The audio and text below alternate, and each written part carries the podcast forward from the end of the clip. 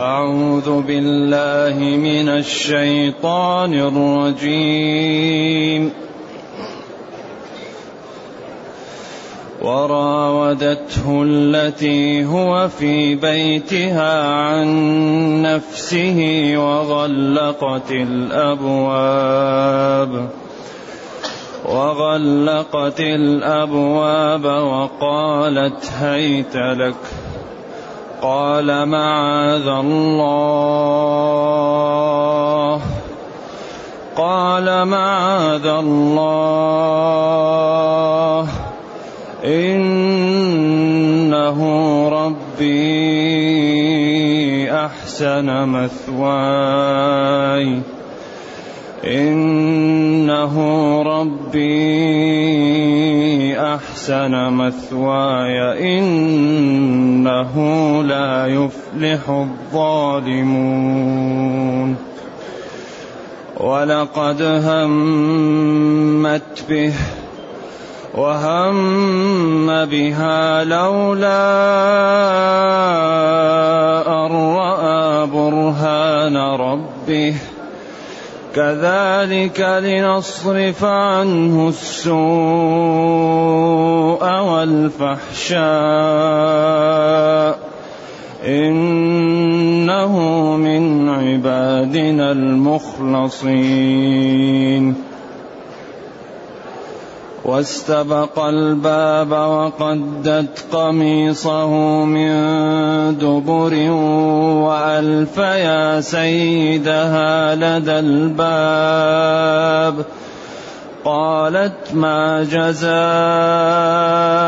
من أراد بأهلك سوءا إلا أن يسجن. إلا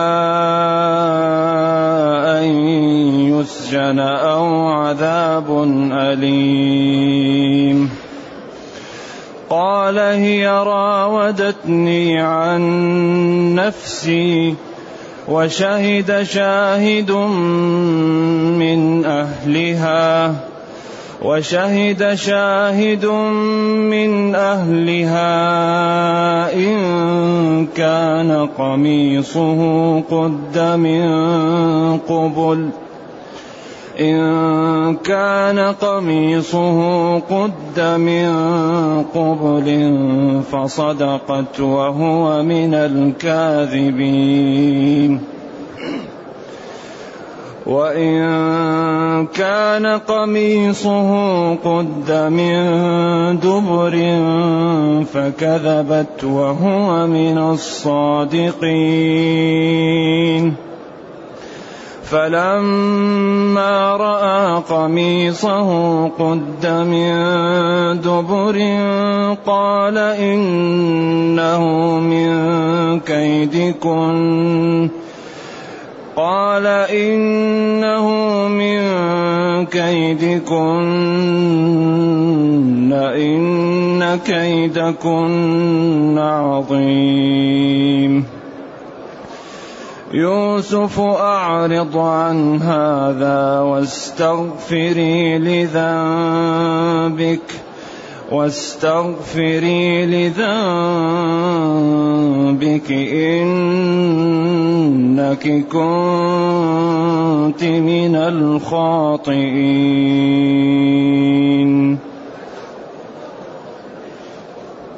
الحمد لله الذي أنزل إلينا أشمل الكتاب وأرسل إلينا أفضل الرسل وجعلنا خير أمة أخرجت للناس. فله الحمد وله الشكر على هذه النعم العظيمة والآلاء الجسيمة. والصلاة والسلام على خير خلق الله وعلى آله وأصحابه ومن اهتدى بهداه. ما بعد فإن الله تعالى لما نجى يوسف من الجب وأكرمه بأن جاء لرجل له مكانة وعزيز قال لزوجه أكرمي مثواه. أكرمي منزله وانتبهي له. لعل أن يكون صاحب ذكاء ينفعنا في الحياة. يكون له رأي وله فهم يساعدنا في هذه الدنيا أو نتخذه ولدا.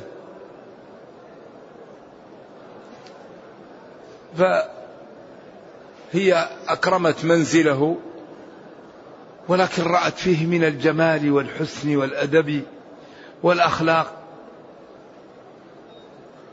ما به تغيرت نفسها. والإنسان ضعيف. بعدين وراودته التي هو في بيتها عن نفسه. راودته هي الطلب بالرفق. الطلب الذي ملاه يريد أن يعمل لكن برفق وبأدب. المراودة طلب بأدب.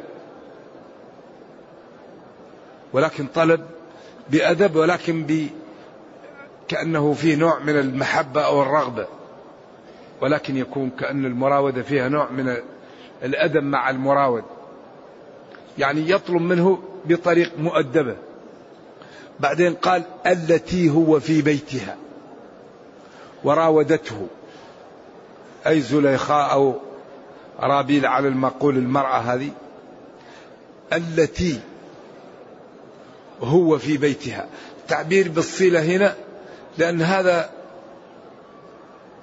يجعل موقفه موقف في غاية من من النبل ومن الصعوبة التي هو في بيتها. يعني فالتعبير هذا يدل على حسن ما فعل وعلى وعلى صعوبة الموقف الذي قام به. صلوات الله عليه وعلى نبينا. ولذلك قضية النساء ما فيها تقي ما فيها إلا عصمة. لا يخلون رجل بامرأة إلا وكان الشيطان ثالثهما. ما قال إلا أن يكون ورعا. وقال إياكم والدخول على النساء. إياكم. هذا تعبير تحذير. قالوا يا رسول الله ألحموا. قال ألحموا الموت. ألحموا الموت. قال العلماء هذا تعبير من جوامع الكلم. لأنه إما أن يراها زوجها في موقف مع قريبه لا يليق فيطلقها فتموت موت معنوي أو تقع منها ما لا ينبغي وهي محصنة فتموت فتقتل فترجم.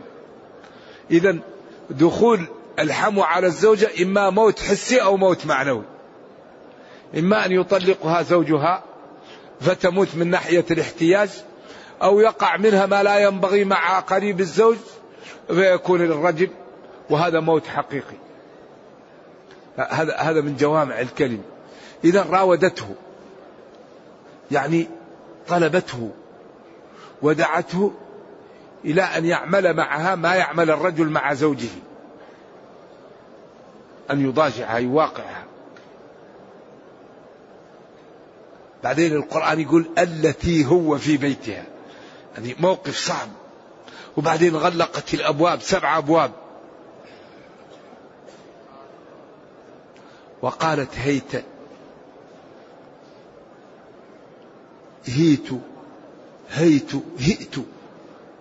من أكثر الكلمات قراءات تقرأ خمس قراءات سبعية. هيأت لك أو تعالى أو هلم. يعني على الأقوال الموجودة في آه، الكلمة. قال معاذ الله. هذه هذا هو الورع. هذه هي الرجولة. هذا هو الدين. هذا الذي ينبغي أن يكون قدوة للشباب وللفضلاء. شاب صغير عبد عندها وهي زوجة عزيز. وتغلق الأبواب وتقول له تعال. يقول معاذ الله. معاذ الله. بعدين هذا على طول ما في تفكير. قالت هي تلق قال معاذ الله. حاشا وكلا. لا والله. يعيذني الله معاذا مما دعوتني إليه. لماذا؟ إنه ربي. إن توكيد. ربي هنا للعلماء فيها قولان. قول الأول إنه ربي العزيز الذي أخذني وأكرم مثواي فلا أخونه في زوجه. القول الثاني إنه ربي الذي هو خلقني أكرم مثواي ونجاني مما أنا فيه وأعطاني ما أعطاني من الجمال والحسن فلا أخونه بأعمل الحرام. إنه أي الحال والشأن لا يفلح الظالمون. هذا الشاب الصغير الذي أخذ مأسورا وبيع في سوق النخاسين وجاء وكان عند هذه المرأة وغلقت الأبواب وقالت تعال. قال معاذ الله.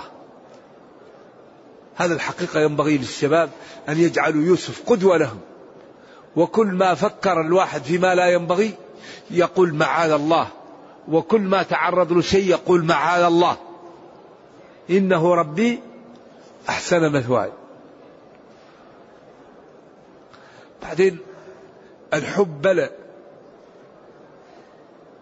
ولذا لا يمكن أن يسلم إلا من على عقله على هواه. الذي لم يعلو عقله على هواه لا ينجو. وآفة الرأي أو العقل الهوى. فمن علا على هواه عقله فقد نجا. ونهى النفس عن الهوى. إذا طلبت منه هذا الأمر وغلقت الأبواب وقالت تعالى قال معاذ الله. معاذ الله. إنه ربي أحسن أحسن حالي ومكاني وأحسن ما عندي. وضعي جعله حسنا وأكرمني. والرب يقال للسيد وللمالك ويقال لله. إنه جل وعلا لا يفلح الظالمون.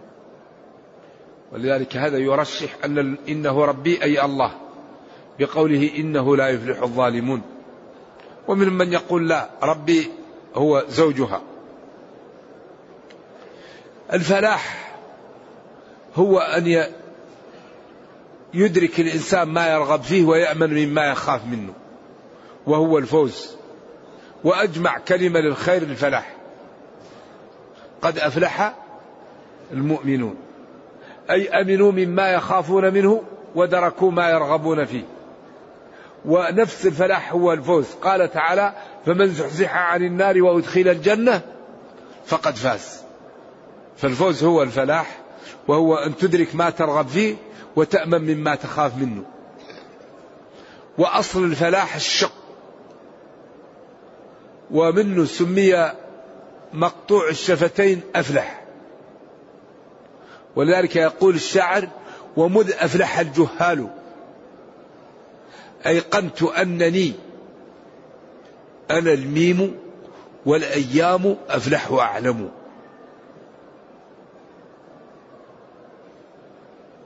يعني إذا كان الجهال لهم الصدارة فأنا لا قيمة لي. لأنني نكون مثل الميم والأيام تكون مثل مقطوع الشفتين. ومقطوع الشفتين لا يمكن أن ينطق بالميم لأن الميم حرف شفو ينطق به من الشفتين. فإذا كان الواحد مقطوع الشفتين كيف ينطق الميم؟ إذا ومذ أفلح الجهال. يعني إذا كان الجاهل له الصدارة وله المكانة أنا لا قيمة لي. فاعتبروني كالميم عند مقطوع الشفتين فلا, فلا نرى ولا لقيمة. إذا إنه جل وعلا لا يفلح الظالمون أي لا يفوزون ولا يأمنون مما يخافون. ثم قال ولقد همت به. وهم بها لولا أن رأى برهان ربه. هنا وقفة وهنا كلام خطير. وكلام وأشياء ذكرت في الإسرائيليات وفي الكتب. لا تخلو من أمرين. إما بعضها جاء بأسانيد ضعيفة لا تقوم بها حجة. وإما نقلت عن الإسرائيليين و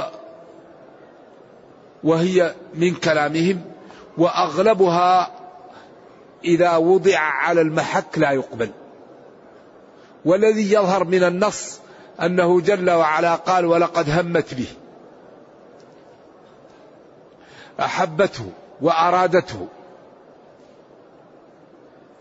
وهم بها لولا أن رأى برهان ربه فيها للعلماء قولان مقبولان والباقي كله ضعيف ولا يقبل.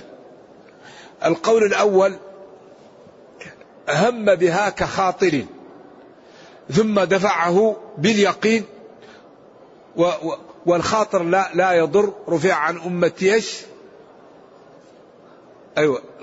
ما, ما حدثت به نفسها ما لم تتكلم. غفر عن أمتي الخطأ والنسيان. وما حدث الخاطر. وهذا القول عندي أيضا ضعيف. القول الذي تساعده الأدلة وهو الصح إن شاء الله ولقد همت به.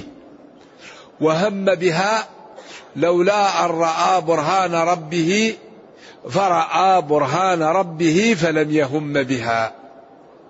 وحذف جواب لولا وإتيان ما يتقدم يدل عليه هذه لغة فصيحة فاشية وهذا الذي تدل عليه النصوص وهو الحق إن شاء الله.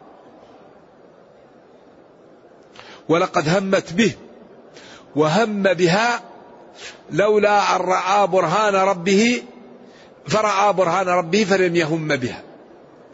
فجواب لولا محذوف دل عليه لو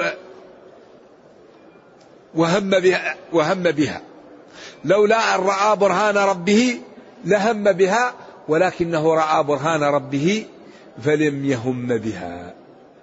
وهذا الذي تساعده النصوص وهو الذي يتمشى مع الواقع وهو الذي يعين عليه مبادرته بقوله معاذ الله. قالت هيت لك قال معاذ الله على طول. وهناك خمس أمور في السورة دالة على هذا. إذا هي غلقت الأبواب وقالت تعال قال معاذ الله إنه الله جل وعلا أو سيدي.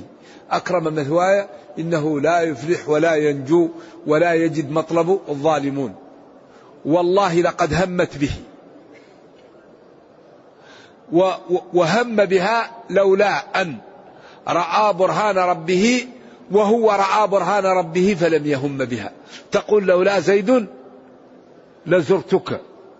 فامتنعت الزيار لوجود زيد ولولا حرف امتناع لوجود فامتنع الهم لوجود البرهان. هذا هو القول الراجح.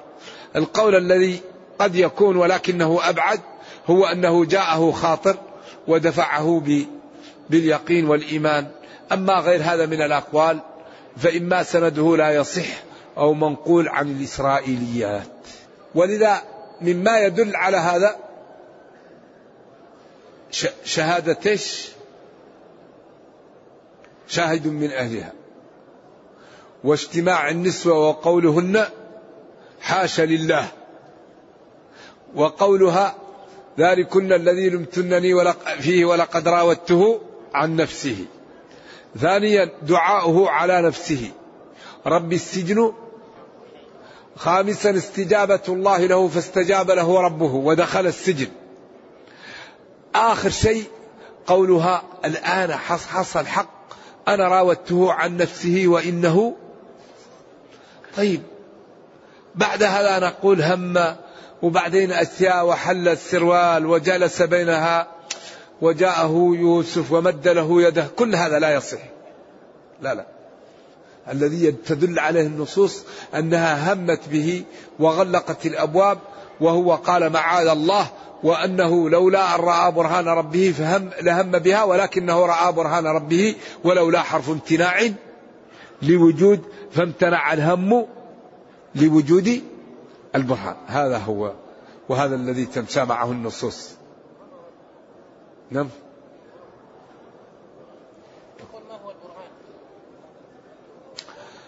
برهان الذي في قلبه قوة الإيمان وخطورة المعصية. ما في قلبه من خوف الله ومن خطورة المعصية. نعم. ولذلك على طول قال معاذ الله. قالت هيت لك؟ قال معاذ الله. كذلك مثل هذا الذي عملنا ليوسف فعلنا به ما فعلنا وهيأنا له هذا الأمر لنصرف عنه السوء والفحشاء. السوء هو ما يقع قبل الفاحشة والفحشاء هو الزنا. و و و والزنا و و و وملامسة الأجنبية من السوء ومن الفحشاء ويدخل فيه فهو أعم من هذا. نصرف عنه الكذب نصرف عنه الخيانة نصرف عنه الزنا نصرف عنه كل شيء لا يليق. إنه من عبادنا المخلصين والمخلصين. قراءتان سبعيتان أي المخلصين في عبادتهم أو المخلصين الذين اصطفاهم الله وكرمهم وأبعدهم عن عن عن عما لا ينبغي. فجعلهم خلص له ومصافين له وودهم له وليس لغيره. أو المخلصين في عباداتهم فهي باسم الفاعل وباسم المفعول. واستبق الباب. هو يجري وهي تجري على الباب. قيل إنه كسر الباب الداخلي وذهب إلى الباب الخارجي. فلاشته من ورائه فانشق قميصه. فاستبق الباب وقدت قميصه من الخلف من جهة الدبر من دبر. وبعدين لما هي تلوش وهو يجري عنها فتح العزيز الباب فوقعت في مأزق وفي حيرة. وكان الوضع في غاية الإحراج. قالت ما جزاء من أراد بأهلك سوءا إلا أن يسجن وعذاب أليم. هذا بلاء آخر. بلاء في بلاء في بلاء. أولا أرموه إخوته في الجب. فلما نجاه الله من الجب بيع. ولما بيع وجاء لرجل تعلقت فيه المرأة وتراوده بالفاحشة. فلما امتنع من الفاحشة اتهمته بأنه يريد منها الفاحشة. كل هذا لرفع الدرجات. ما جزاء يعني كأنها تشير أن هذا يريد أن يفعل بي الفاحشة وجزاؤه أن يسجن أو يضرب أو يفعل به. ما قالت يقتل لتعلقها به. ما ذكرت القتل. السجن أو الضرب بس. أما القتل لتعلقها به لا تريد.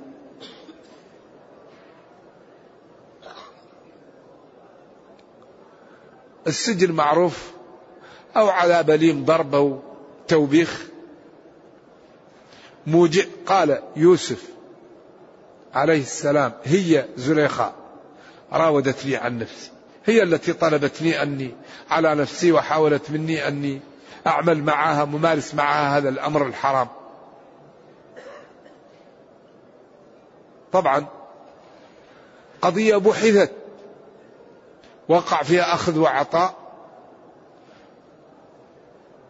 بعدين شهد شاهد من أهلها. وشهد شاهد من أهلها. كلام أيضا طويل عريض. قيل طفل وقيل وكيل وقيل مستشار وقيل قريبها هي. القرآن قال وشهد شاهد من أهلها. بعضهم يقول طفل وبعضهم يقول لو كان طفل ما احتاج أن يشهد يكفي الكلام. كلامه دليل. وقيل مستشار لما قال له أشر علي ما الذي نفعل؟ هي قالت وهو قال قال انظروا إلى قميصه إن كان حصل فيه شيء فإن كانت تدافعه فيكون التأثير في أمام وإن كان هو يشرد عنها يكون التأثير إيش؟ في الخلف. فلما نظروا للقميص وجدوه الأثر في الخلف فتحقق العزيز أنها هي التي كذبت عليه. خلاص زالت المشكلة. فلما رأى قميصه قد من دبر من الخلف علم أنه كان يجري عنها. لأنه لو كان هو اللي قابل عليها إيش إيش علاقة الخلف بمن هو يعني يحاول أن يدافع؟ ما هو على جهته. لذلك قال العلماء الأمارات يؤخذ بها وبالأخص عند عدم الشهود. ولذلك القسامة أمرها عجيب.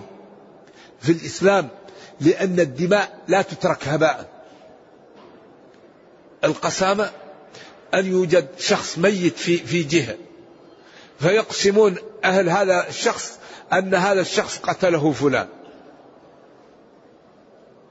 فيعطى لهم من قتله إن أرادوا أن يقتلوه وإن أرادوا أن يأخذوا الدية. ولذلك لا تكون القسامة إلا بلوث قوي. اللوث هو الشبهة. لأن المسلم لا يقسم على شيء ما يعرفه. ولذلك عبد الله بن محيصة لما وجد أخوه مقتول في خيبر قال تقسمون على يهود؟ قال كيف نقسم على شيء؟ لا, لا لم نجده. قال تحلف لكم يهود؟ قال يهود يكذبون. فوداه النبي صلى الله عليه وسلم بمئة ناقة من إبل الدية حتى لا يبقى دم المسلم هدرا. فاللوث يؤخذ به ولذلك القسامة أمرها عجيب. واحد يوجد مقتول فيقول قتله فلان أهل يجوا ويقسموا خمسين منهم فيسلم لهم. لأن لا يقسمون هؤلاء على لوث يروه بيده السكين يروه يهدده. فتكون في أمارات يتيقن أن هذا قتله فمع القسم يعرف. لذلك هنا هذا لوث وحكم به أنها هي كذبت وأنه هو صادق. لكن أحيانا يكون هذا اللوث أو هذه الأمارة في أمارة أقوى منها كما أشرنا له بأمس لأن إخوة يوسف أخذوا قميصه وحطوا عليه دم سخلة ولكن نسوا أن يشققوه. فأصبح عدم التشقيق أقوى من وضع الدم. فظهر كذبهم لأن دلالة الدم أقوى منها عدم مس الذئب للقميص. ولا هو معقول ذيب يقتل شخص في ثيابه ولا يكون فيه آثار نياب ولا أظفار ولا شيء. ولذلك ورد عن يوسف أنه قال يعقوب سبحان الله متى كان الذيب كيسا فطنا يقتل يوسف ولا يشق قميصه. ولذلك قال وجاءوا على قميصه بدم كذب أي مكذوب فيه إذا شهد هذا الشاهد سواء قلنا طفل أو مستشار أو وزير أو قريب لها هي ولفت لهم نظرهم على جهة تأثر القميص فوجدوا القميص شق إيش؟ قد من دبر. قال العزيز لها زوجها أو الشاهد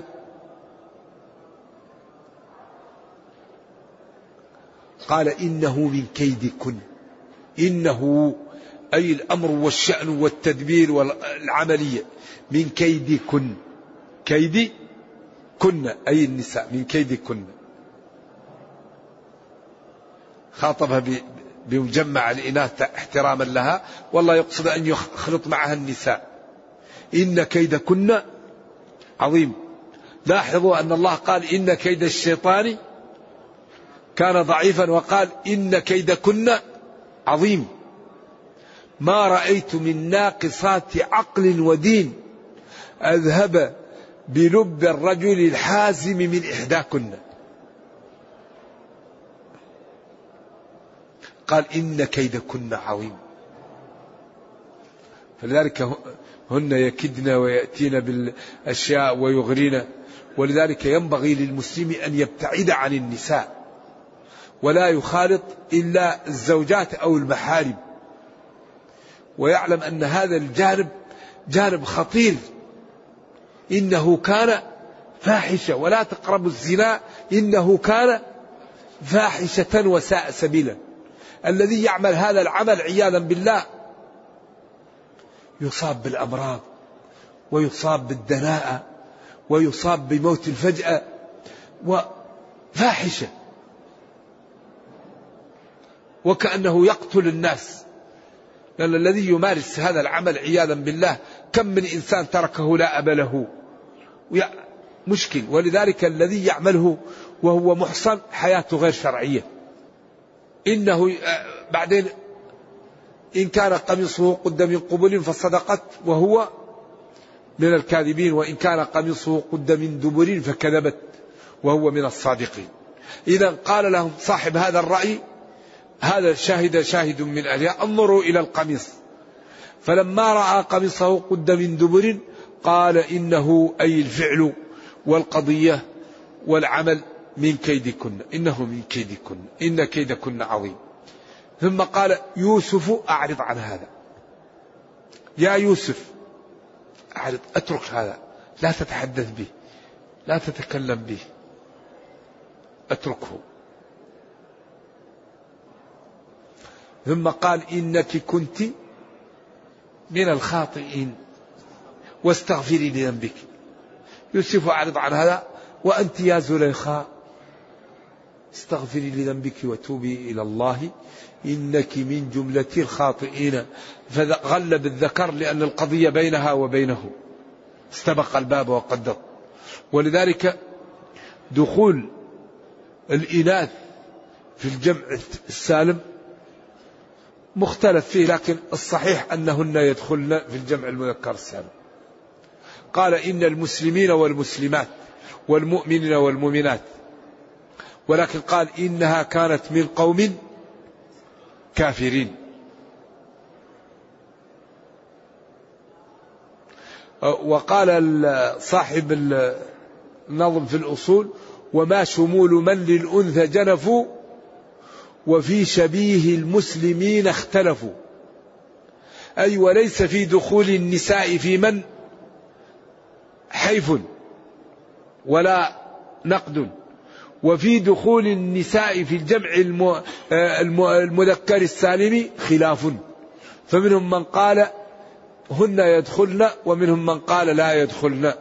وفي شبيه المسلمين اختلفوا. أو في دخول النساء في الجمع المذكر السالم خلاف بين الأصوليين. فمنهم من قال النساء يدخلن ومنهم من قال لا يدخل والصحيح أنهن إذا كن مع الرجال يدخلن كما قال إنها كانت من قوم كافرين وقال هنا واستغفري لذنبك إنك كنت من الخاطئين لأنها كان كلام قبلها مع يوسف فشرك معها. والحقيقة أن هذه القصة أولا تعطينا كيف لطف الله بخلقه وكيف الله يبتلي وكيف ينجي ويحذر العقلاء وبالأخص الشباب من النساء. لأن النساء من يخالطهن دائما قد يقع في شيء غير محمود ولا علاج إلا الاحصان بالتزوج وبغض البصر وبالابتعاد عن الأمور التي لا تنبغي ويعلم المسلم أنه إذا ترك شيئا لله لن يضيعه الله. ومن يتق الله يجعل له مخرجا. وديننا فيه فسحة جعل في الحلال غنية عن الحرام. فالحرام يمحق ويحرق الحرام يمحق ينزع البركة من العمر ومن المال ومن الولد ويوم ويحرق يوم القيامة. ولا يوجد شيء أبرك من الطاعة. الطاعة تجعل في كل شيء الخير وتجعل في الإنسان السعادة والفوز. ولذلك يوسف هذا أخذ حظا وافرا من التقى ومن الصبر فأعطاه الله ما أعطاه ابتلاه ونجح وأبوه جده قبله كذلك وإبراهيم الذي وفى. فهي أسرة مباركة وكريمة صلوات الله وسلامه عليهم وعلى نبينا. نرجو الله جل وعلا أن يرينا الحق حقا ويرزقنا اتباعه وأن يرينا الباطل باطلا ويرزقنا اجتنابه وأن لا يجعل الأمر ملتبسا علينا فنضل. اللهم إنا نسألك الجنة وما قرب إليها من قول وعمل ونعوذ بك من النار وما قرب إليها من قول وعمل. اللهم اغفر لنا ذنوبنا كلها دقها وجلها أولها وآخرها علانيتها سرها اللهم إنا نسألك أن تحفظ خادم الحرمين وأن ترده معافى وأن تسبل عليه ثوب الصحة والعافية وعلى جميع المسلمين وأن تجعلنا جميعا من المتقين إنك خير مسؤول والقادر على ذلك. وصلى الله وسلم وبارك على نبينا محمد وعلى آله وصحبه. والسلام عليكم. ورحمة الله وبركاته. يقول السائل الله أقسم بالسماء والأرض والتين إلى آخره. يعني يقول ما فقه هذا القسم؟ يعني الله يريد أن يعلم الناس وهل يجوز لنا نحن أن نقسم بهذه الأشياء أم لا. يا أخي نبينا صلى الله عليه وسلم ورد عنه أنه قال من كان حالفا فليحلف بالله أو ليصمت. لا تنعقد اليمين إلا بالله أو بصفاته. والخلق لا يجوز أن يقسم بهم لأنهم مخلوقون. والله هو الخالق هو الذي يستحق التعظيم. فالخلق لا يقسم به ولا يعظم وإنما التعظيم لله. من كان حالفا فليحلف بالله أو, لي أو ليصمت. اليمين تنعقد بالله وبصفاته. أما غير الله وصفاته لا تنعقد به اليمين على القول الراجح. يا أخي الله لا يسأل عما يفعل. هذا الجبار المتكبر. لا يسأل عما يفعل. يقسم من خلقه بما يشاء. يمكن لينبهنا على قدرته. فلا أقسم بمواقع النجوم والتين والزيتون. والشمس وضحاها يقسم بما شاء. والعصر إن الإنسان لفي خسر. الله لا يسأل عما يفعل الكبير المتعال. فنحن إذا قال لنا أمر نقول سمعا وطاعة. إنما كان قول المؤمنين إذا دعوا إلى الله ورسوله ليحكم بينهم أن يقولوا سمعنا وأطعنا. ولذلك أول من يعترض ويقيس القياس الفاسد إبليس. قال اسجدوا لآدم قال أنا خير منه. خلقتني من نار وخلقته من طين. هذا والقياس لا يكون مع وجود النص لأن من شروط القياس عدم وجود النص. هو قال اسجدوا. لذلك إذا قال الله نقول سمعا وطاعة. لذلك من كان حالفا فليحلف بالله أو ليصمت. بس الله يقسم بخلقه بما شاء. ليس كمثله شيء وهو السميع البصير. ليس كمثله شيء وهو السميع البصير. أمره إذا أراد شيئا أن يقول له كن فيكون. والأرض جميعا قبضته يوم القيامة. وما تسقط من ورقة إلا يعلمها. ولو أن ما في الأرض من شجرة أقلام والبحر يمده من بعده سبعة أبحر وجعلنا البحار مدادا والأشجار اقلاما. وجلس البشر يكتبون فيه مضروبين في الحصى. لجفت البحار وتكسرت الأقلام وما نفدت كلمات الله. ما خلقكم ولا بعثكم. لا كانت. هذا الله. اذا لا يقاس بالخلق. يفعل ما يشاء.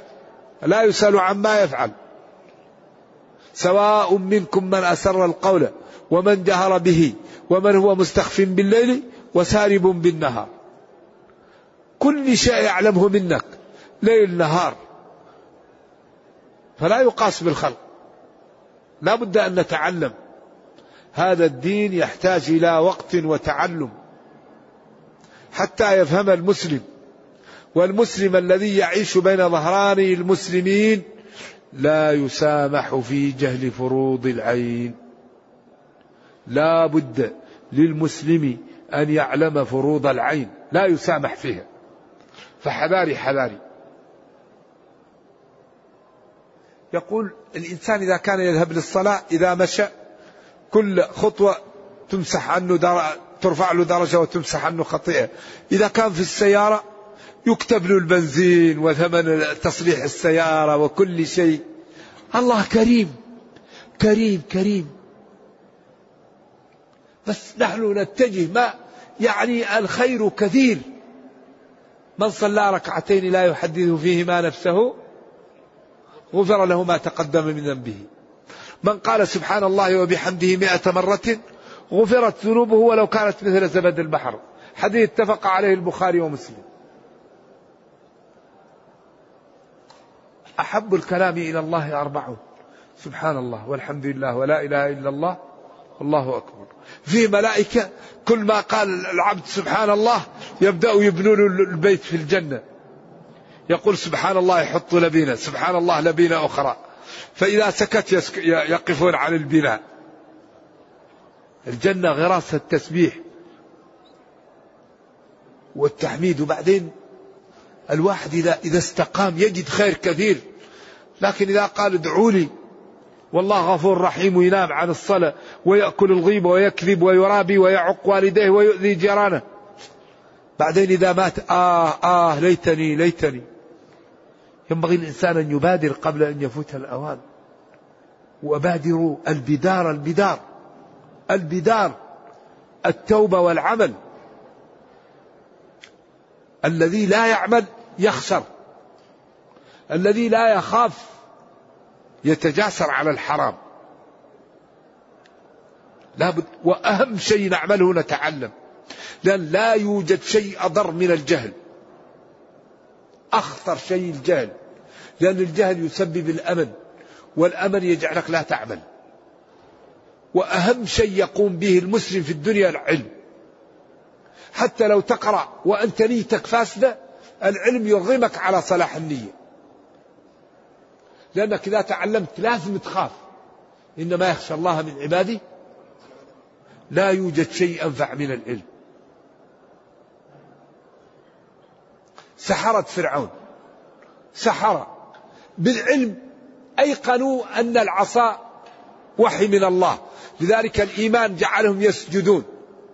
لما ألقى العصا والتهمت ما عندهم الله قال فألقي السحرة ساجدين. فلعلة ما رأوا.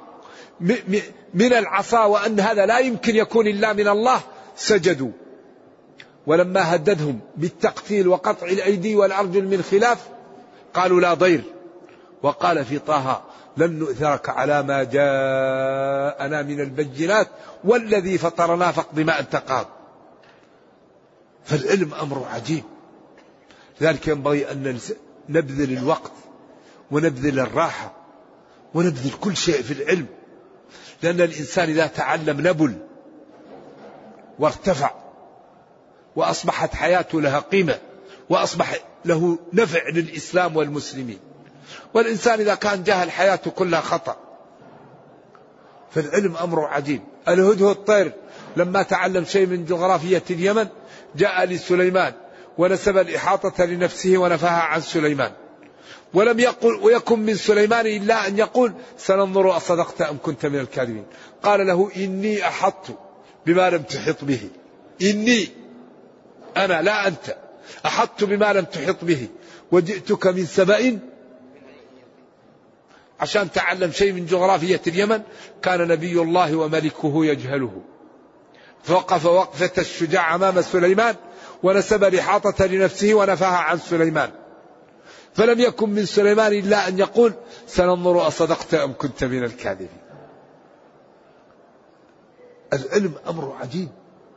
لذلك ينبغي أن نبذل الوقت في العلم ونبذل الراحة في العلم فإذا تعلمناه يكون حياتنا لها قيمة. نخاف الله فنطيعه فنعز فيرحمنا فيدخلنا الجنة والمنازل. ولا يوجد شيء أضر من الجهل. والجهل يهدم بيت العز والشرف. لما جهلت جهلت أنك جاهل وجهل الجهل داء معضل. الحقيقة ينبغي لنا أن نتعلم ونجتهد. أرجو الله أن يصرف عنا الجهل. يقول ما سبب نزول قول الله تعالى ومن يشاق الرسول من بعد ما تبين له الهدى؟ الله أعلم. وما كتب أسباب النزول الجيدة من أحسن أسباب كتب أسباب النزول؟ كتاب الحافظ بن حجر العجاب في بيان الأسباب. فإن فيه مقدمات مهمة. ومن أجمع الكتب لأسباب النزول لباب النقول للسيوطي. وطبعاته كثيرة وحقق رسالة علمية في الجامعة ولعله تحت الطبع. وهو كتاب مفيد وأجمع من كتب في, في هذا هو السيوطي وأقوى من كتب فيه الحافظ بن حجر في لباب النقول. هل ورد أن يوسف تزوج زليخا فردها الله له شابة؟ ورد ذلك لكن لا أعرفه صحيحا. نعم. الخادمات في البيوت يختلطن مع شباب المنزل إنا لله وإنا إليه راجعون. فهل هذا أن يراها؟ فهل يحل أن يراها ويكشح معها في حدود عملها كطلب الأكل وغيره؟ على كل حال الخادمات ضرورة. لأن بعض البيوت أهلها لا يستطيع أن يقوموا بأعمالهم. والله قال وقد فصل لكم ما حرم عليكم إلا ما اضطررتم إليه. وإذا ضاق الأمر اتسع. ولكن ينبغي للمسلم إذا أتى بالخادم ألا يخلو بها. وإذا كان عنده شباب كبار يحذرهم من أن يخلوا بها وأن يعلمها الأدب ويحاول قدر الإمكان أن يبتعد عنها. وإذا خرجوا أهل البيت يقول لهم لا تبقيها في البيت بمفردك معها أو تنزلها لجيرانك إذا كان عندك محل ثاني ولا تسافر بها لمفردك. وإذا كان الإنسان يستطيع أن يستغني عن الخادمات هذا أولى يخدم نفسه. ولكن الله تعالى غفور رحيم وفأصل لنا هذه الأمور فينبغي للمسلمين أن يشكروا الله ويتقوا الله أولا في الخادمات وفي السواقين. كثير من المسلمين يظلم العمال وهذا لا يجوز. الظلم ظلمات. شخص أكرمه الله بأن يستجلب الخدمة فيحمد الله الذي هو مخدوم وليس بخادم فيتقي الله ولا يظلم هؤلاء. أولا يعطيهم حقهم كاملا ولا يكلفهم فوق العمل ولا يأذيهم ويحسن إليهم ويرفق بهم. لأن الله تعالى قادر على أن يحول الأمر ويجعلك أنت خادم لأولئك. فالله تعالى أكرمك وأعطاك المال وأعطاك من الإمكانية ما تستجلب الخدم فاتق الله ولا تظلمهم. فالظلم ظلمات يمكن إذا ظلمت أحدهم يدعو عليك. واتقوا دعوة المظلوم فإنه ليس بينها وبين الله حجاب ولا يوجد شيء أضر على على الإنسان من الظلم. وبالأخص ظلم من هو معك وأنت يعني لك سلطة عليه وهو تحت سلطتك. فينبغي أن نكرمهم وأن لا نظلمهم ونعطيهم حقهم وأن نعلمهم. نعلمهم فروض العين ونحاول أن نعلمهم الأدب والدين ونعطيهم حقوقهم ونحسن إليهم. شكرا لله على أن جعلنا نستجلب الخدم لأن الله يقول لئن شكرتم لأزيدنكم. أما ظلمهم فهو في غاية الخطورة ولا يجوز. نرجو الله أن يجعلنا جميعا من المتقين. نعم.